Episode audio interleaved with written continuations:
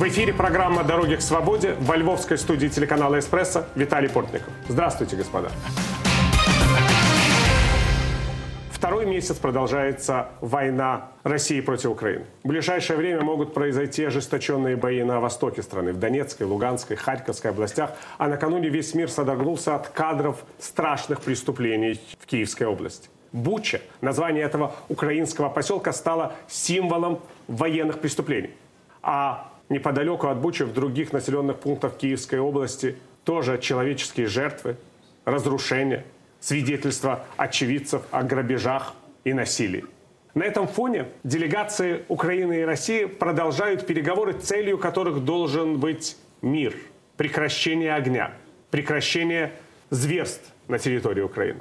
Но можно ли добиться мира в такой ситуации? И каким он будет? Насколько реализуемы соглашения между Москвой и Киевом, если их действительно удастся достичь? Ответы на эти и другие вопросы мы будем искать с нашими гостями. В нашей студии Виктор Шлинчак, украинский журналист, глава правления Института мировой политики. Здравствуйте, Виктор. Здравствуйте, Виталий. И с нами на связи по скайпу из Москвы Дмитрий Орешкин, российский политолог и публицист. Здравствуйте. Здравствуйте. Прежде чем мы начнем разговор, сюжет о бесчинствах в украинских э, городах российских военных и о переговорах о прекращении войны. После освобождения украинскими военными под Киевом городов и сел, которые почти месяц были оккупированы российскими войсками, мир увидел шокирующие кадры и свидетельства насилия, массовых убийств, мародерства мирного населения. Сотни тел мужчин и женщин, некоторые из них с завязанными за спиной руками, лежали на улицах Ирпеня, Бучи и Гастомеля. Жертвами российских военных стали и дети, старики и целые семьи. Комментируя эти зверства, президент Украины Владимир Зеленский подчеркнул, что не только российские военные, но и власти будут отвечать за совершенные преступления. Я хочу, чтобы все руководители Российской Федерации увидели, как выполняются их приказы. Вот такие приказы, вот такое исполнение и солидарная ответственность за эти убийства, за эти пытки, за эти оторванные взрывами руки, которые лежат на улицах, за выстрелы в затылок связанным людям. Российское Министерство обороны назвало обнародованные кадры массовых убийств жителей Бучи постановочными. Однако преступления армии страны-агрессора зафиксированы и многими западными журналистами, а спутниковые снимки американской компании «Максар» свидетельствуют, что российские военные начали копать в Буче возле церкви Андрея Первозванного траншею, в которой позже обнаружили массовое захоронение жителей города еще 10 марта. В телеобращении Владимир Зеленский задал вопросы и матерям русских солдат. Я хочу, чтобы каждая мать каждого российского солдата увидела тела убитых людей в Буче, в Ирпене, в Гастомеле. Что они сделали? Зачем их убили? Что сделал мужчина, который ехал по улице на велосипеде? Зачем пытали до смерти обычных мирных людей в обычном мирном городе? Зачем душили женщин после того, как вырывали у них из ушей серьги? Как можно было насиловать женщин и убивать их на глазах у детей? Издеваться над их телами даже после смерти? Зачем давили танками тела людей? Что сделал в вашей России украинский город Буча? На фоне новых доказательств бесчинств российской армии на территории Украины в онлайн-режиме продолжаются украинско-российские переговоры относительно условий прекращения войны. 29 марта на встрече с представителями России в Стамбуле украинские переговорщики предложили подписать международный договор по гарантиям безопасности Украины в обмен на ее нейтралитет и не вступление в НАТО. Впрочем, многие западные союзники Киева, которые, как предлагает Украина, должны выступать гарантами безопасности, скептически оценивают такую инициативу вне блока НАТО. Окончательно одобренного документа с Украиной, как заявил глава МИД России Сергей Лавров, на данный момент нет, но переговоры, по словам министра, должны продолжаться. Это еще не окончательный результат, но то, что украинские переговорщики подтвердили необходимость обеспечения ни ядерного, ни блокового статуса Украины, подтвердили необходимость обеспечения своей безопасности вне рамок Североатлантического альянса, я считаю это существенным прогрессом. Перспективы заключения мирного договора Москвы и Киева пока крайне туманны. Эксперты убеждены, что российский президент Владимир Путин сначала намерен получить хоть какие-то символические военные результаты в Украине и использовать их как рычаг давления на переговорах с Киевом. Кремль требует сейчас от своих военных взять Мариуполь и выйти на административные границы Донецкой и Луганской областей. Поэтому главные боевые действия в ближайшее время, очевидно, будут разворачиваться на востоке Украины. Виктор, вот как, в принципе, могут идти переговоры на таком эмоциональном фоне? Можно ли вы вообще говорить о конструктивности какой-то в такой ситуации? Ну, начнем с того, что для украинской делегации то, что происходит э, в Буче или то, что происходило в Буче, в Ирпене и в других э, городах, не было таким большим открытием. Понятное дело, что это эмоциональный фон. В первую очередь он произвел впечатление на наших европейских коллег, на наших западных партнеров, потому что я видел, что вышли уже на первых страницах очень многих э, западных изданий вот эти страшные кадры с э, заголовками о бесчинствах, которые были в Буче и Ирпене но мы на самом деле знали о них намного раньше, потому что были свидетели, которые смогли вырваться из этих поселков. Они рассказывали полиции, давали показания прокуратуре о том, что там происходит. Но мир содрогнулся только тогда, когда он увидел вот воочию то, что произошло там. Я на самом деле вот э, сравниваю по эмоциональности вот этот момент с тем, что произошло в 2014 году, когда Украина все время говорила о том, что э, российские военные управляют техникой в Донбассе, обстреливают мирных жителей. И лишь после того, как был сбит российским буком, малазийский Боинг. Абсолютно по-другому начали воспринимать европейцы угрозы, которые были перед э, Украиной. Екатерина Речкина, вот как вы ощущаете эту ситуацию, в принципе? Действительно ли мы можем говорить о каких-то переговорах в этой ситуации, или это такие ритуальные действия, которые предпринимают стороны? Ну, я думаю, что Путин такой человек, который понимает только силу, и поэтому реальные переговоры идут на поле боя. И чем жестче, организованнее, мужественнее будет э, украинское сопротивление, тем сильнее будут козыри на этом обширном столе переговоров, который занимает тысячи квадратных километров. Это первое. Второе. Из общих соображений понятно, что любая словесная перепалка лучше, чем перестрелка. Но Путин сам выбрал э, путь, который называется перестрелка. Соответственно, для того, чтобы вернуться к перепалке, надо для начала дать отпор его оружию. Мне кажется, это неизбежно, очевидно, и Украина делает все для того, чтобы усилить позиции своих переговорщиков.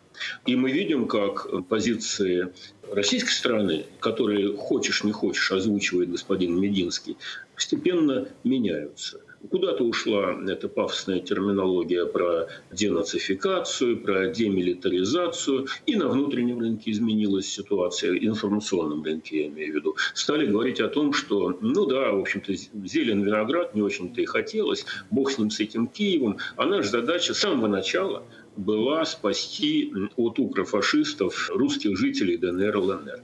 Правда, по дороге пришлось уничтожить значительную часть русских жителей в Харькове, а сейчас вот в Одессе их добивают и в Мариуполе. Но ну что делать? Великая цель позволяет использовать любые средства. Так, во всяком случае, полагает Владимир Владимирович Путин.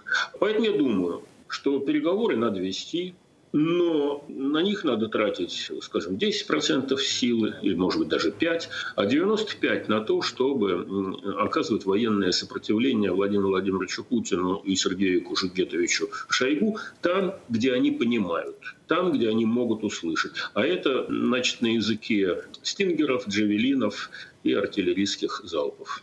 Я здесь хотел добавить, я считаю, что главная цель переговоров, которая должна э, быть, это гуманитарные миссии. То есть в первую очередь это э, вывоз мирных людей из э, мест, где их могут обстреливать, и вторая история – обмен военнопленными. Все остальное, ну мы же прекрасно понимаем, что то, с чем заходили в переговоры, и даже сейчас, это совершенно разные вещи. Но здесь я не могу согласиться с некоторыми утверждениями э, моего визави, потому что сегодня даже там начали появляться статьи на э, российских, в российских медиа э, о том, что нужно вообще проводить деукраинизацию Украины. Поэтому я думаю, что это может совпадать с желанием э, Владимира Путина Но, с другой стороны, я пока не вижу очень большого перелома в информационной повестке дня Российской Федерации. А вы ощущаете изменения, Геннадий Я ощущаю изменения, конечно, не в медийном пространстве. Медийное пространство будет э, тем визгливее и тем агрессивнее, чем хуже дела у Путина.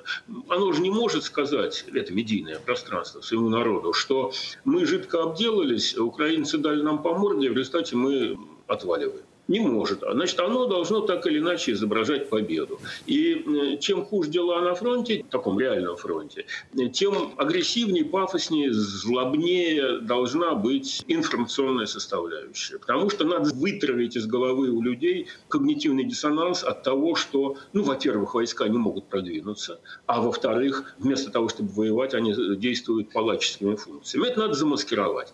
Поэтому на медийные поля, ну, я бы даже обращать внимание не стал стал, она гласит то, что нужно в данный момент э, конкретным начальникам. Конкретным начальникам нужно мобилизация, остервенение, воспитание ненависти ко всему окружающему миру и в первую очередь к Украине, конечно. И это будет делаться.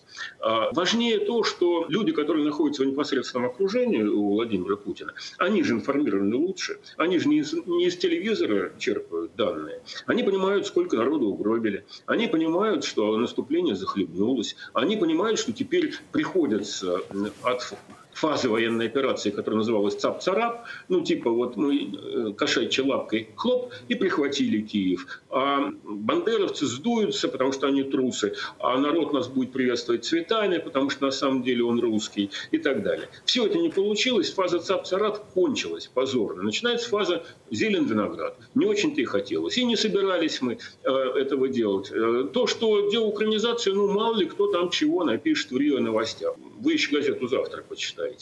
Да, социологи показывают, что идет рост э, такого оголтелого ура-патриотического шовинизма. Ненадолго хватит, потому что э, хорошо воевать, сидя на диване перед телевизором и воображать себя в танке. И вот здесь это то, что мы с вами не видим и никогда не увидим, мы можем судить только по косвенным признакам. Вот здесь начинается поскрипывание, сомнения, переживания. И то, что, например, отъехал Чубайс или заявил об этом неприятии войны Дворкович, или уехала глава Яндекса, процветающей фирмы, и многие другие люди понемножку отваливаются от этой победоносной вертикали, это знак того, что ну, те, кто поумнее, понимают, э, что заехал не туда. А вот как назад выезжать, и можно ли выехать с тем же самым человеком во главе, вот это вопрос очень сложный, и на него ответа нет ни у кого, и у меня тоже. Если он просто проиграет войну Украине, то это для него, для него будет не то, что там разочарование, это для него просто конец, потому что его же во всем и обвинят все-таки это не сталинские времена, когда Сталин де-факто проиграл войну с Финляндией, но представил ее как победу и отодвижение границы от Ленинграда. Сейчас немножко другая эпоха. А, и именно поэтому так страшно это и обстоит. И я вовсе не уверен, что э, на каком-то из этажей принятия решений кнопку не нажмут или, значит, э, как-то его остановят.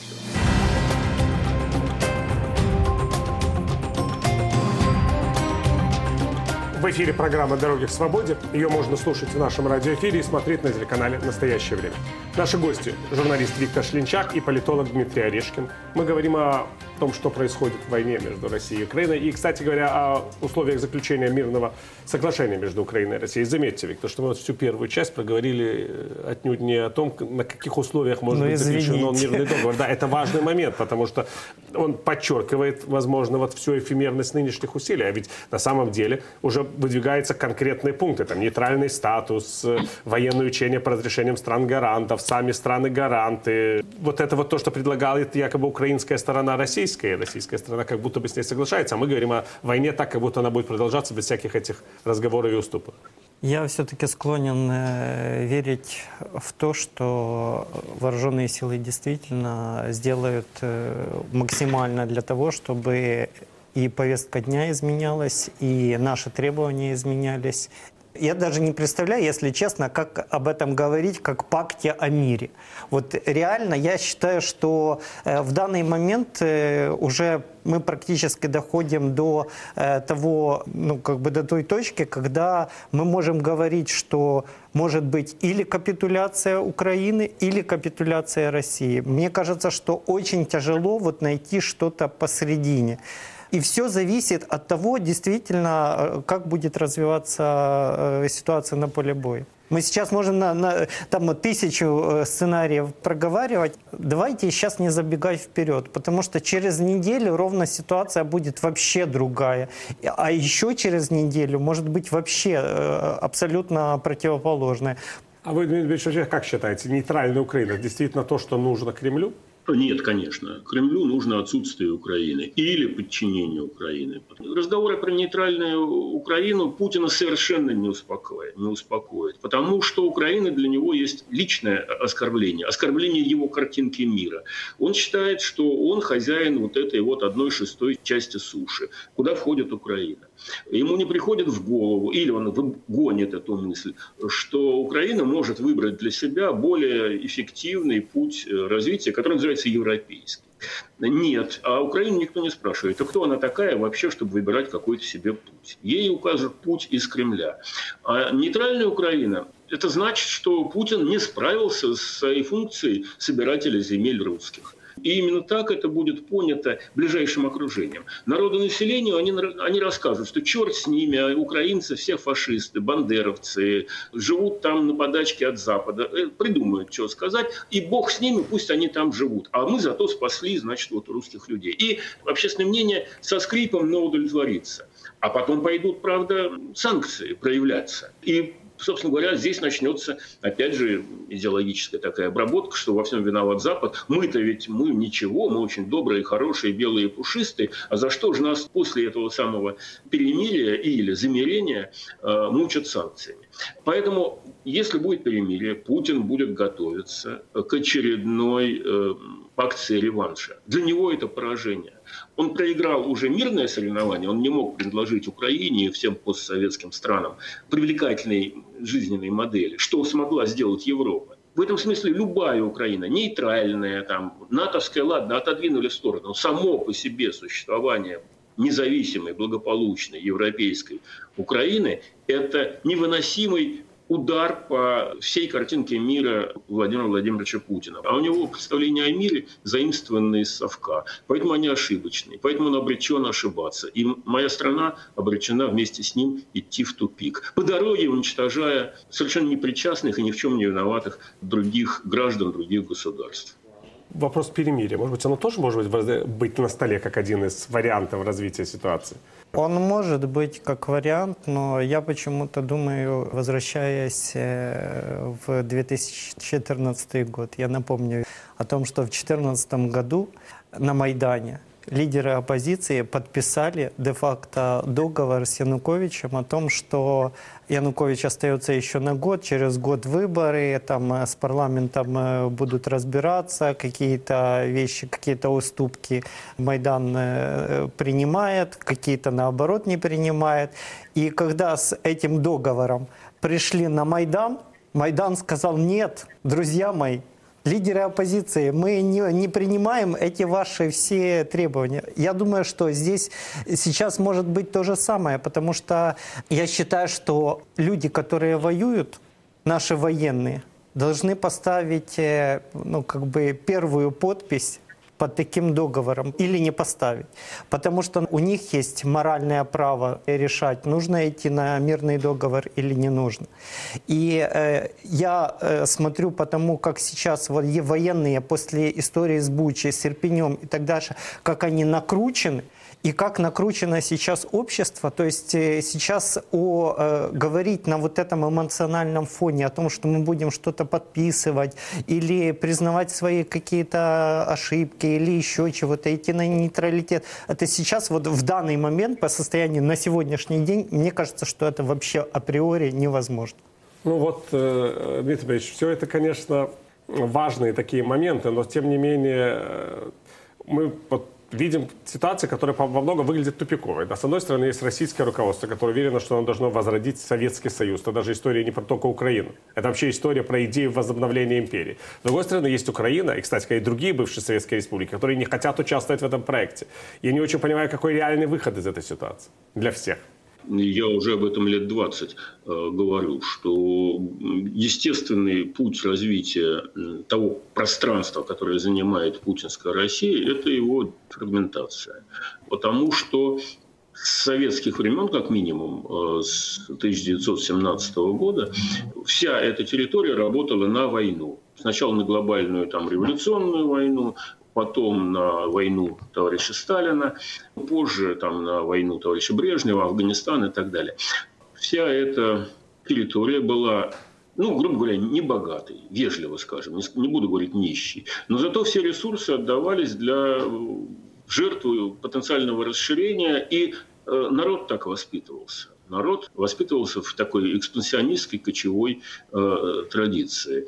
Причем после 90-х годов началась нормальная ситуация, люди стали заниматься нормальным делом, и Украины это 30 лет продолжалось, а у нас только 10. С появлением Владимира Владимировича Путина полигонечку начали возрождать вот эту самую технологию мобилизации масс, э, поднятия с колен и, и, и так далее.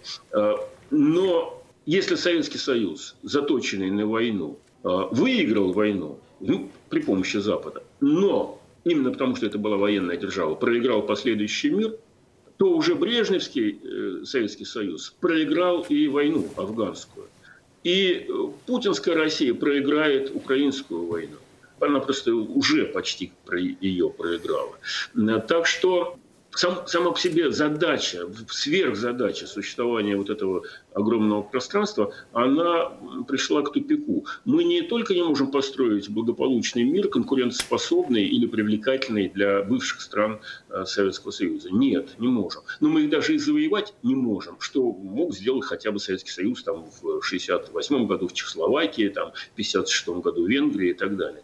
То есть Путин даже и военную составляющую профукал. Это не может, может быть, это не его личная беда, это беда всей системы, которая дико неэффективна. Но так или иначе, мне представляется, что просто вот это пространство, оно само по себе заряжено на внутренний раскол. Потому что крупные города России, там, Петербург, э, Москва, они ориентированы на Европу в большинстве своем. Что бы там ни говорил Путин.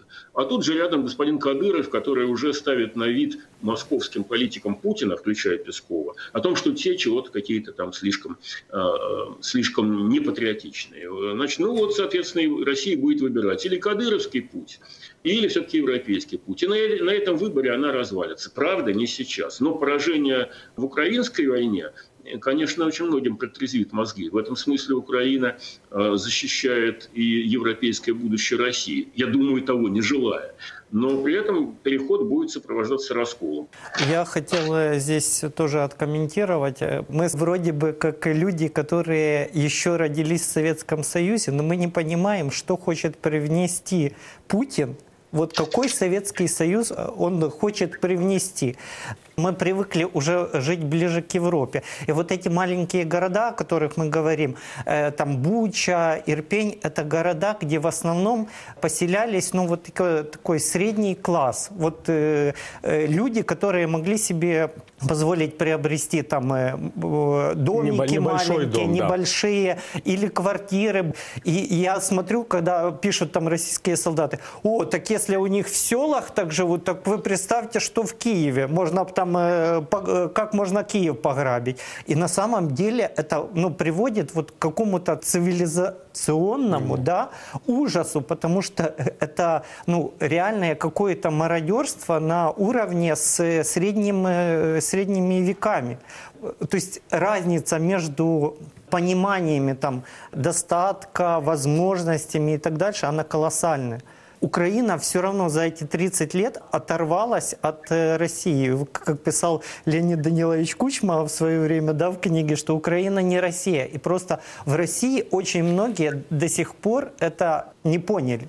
И поэтому вот случается вот эта истерика. Нет, ну здесь-то все так оно и есть. Но ведь я про это и говорил, что народ должен быть бедный и агрессивный. И чем он беднее, тем он агрессивней. Это вполне такая ордынская технология. Только надо иметь в виду, что все-таки э, в России соотношение примерно, может быть, принцип Парета, а может быть, близко к нему, то ли 70 на 30, э, то ли 80% на 20. Но в городу, такие города, как Москва Питер, э, совершенно не хотят воевать поверьте. А, там, может быть, поддерживает кто-то из них Путина, но гораздо в меньшей пропорциональной доле, чем, скажем, в глубинной провинции, где как раз живут самые бедные, самые неинформированные, а, самые плохо образованные и, и бесперспективные люди. И у них ну, надежда на будущее, в частности, часто связывается с армией. Поэтому сейчас Россия для Европы показалась своей самой отвратительной стороной кого нагнали туда воевать? Не, не студентов же университета, да, и не выпускников, и там, не тех, кто в Европе обучение проходил. Эти люди по телевизору врут поскольку они профессионалы, а э, нагнали там 20-летних пацанов из какой-нибудь глубокой провинции, которые действительно, может, и унитаза в своей жизни не видели, кроме как в магазине. Э, и в этом-то и есть катастрофа русского мира, потому что вместо того, чтобы ориентировать, что они Пушкина, что ли, читали, или Тютчева, да они слово из трех букв на заборе без грамматической ошибки не напишут. И, вот это, это облик моей страны.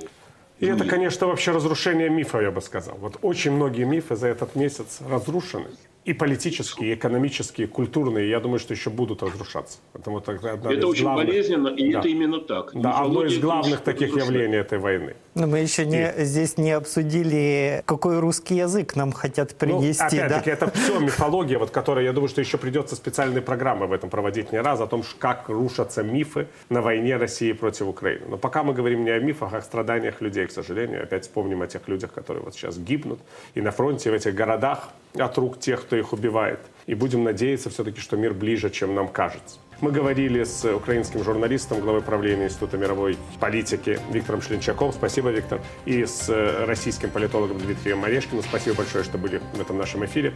Провел эту программу для вас Виталий Портников. Я прощаюсь с вами, господа, с пожеланиями мира.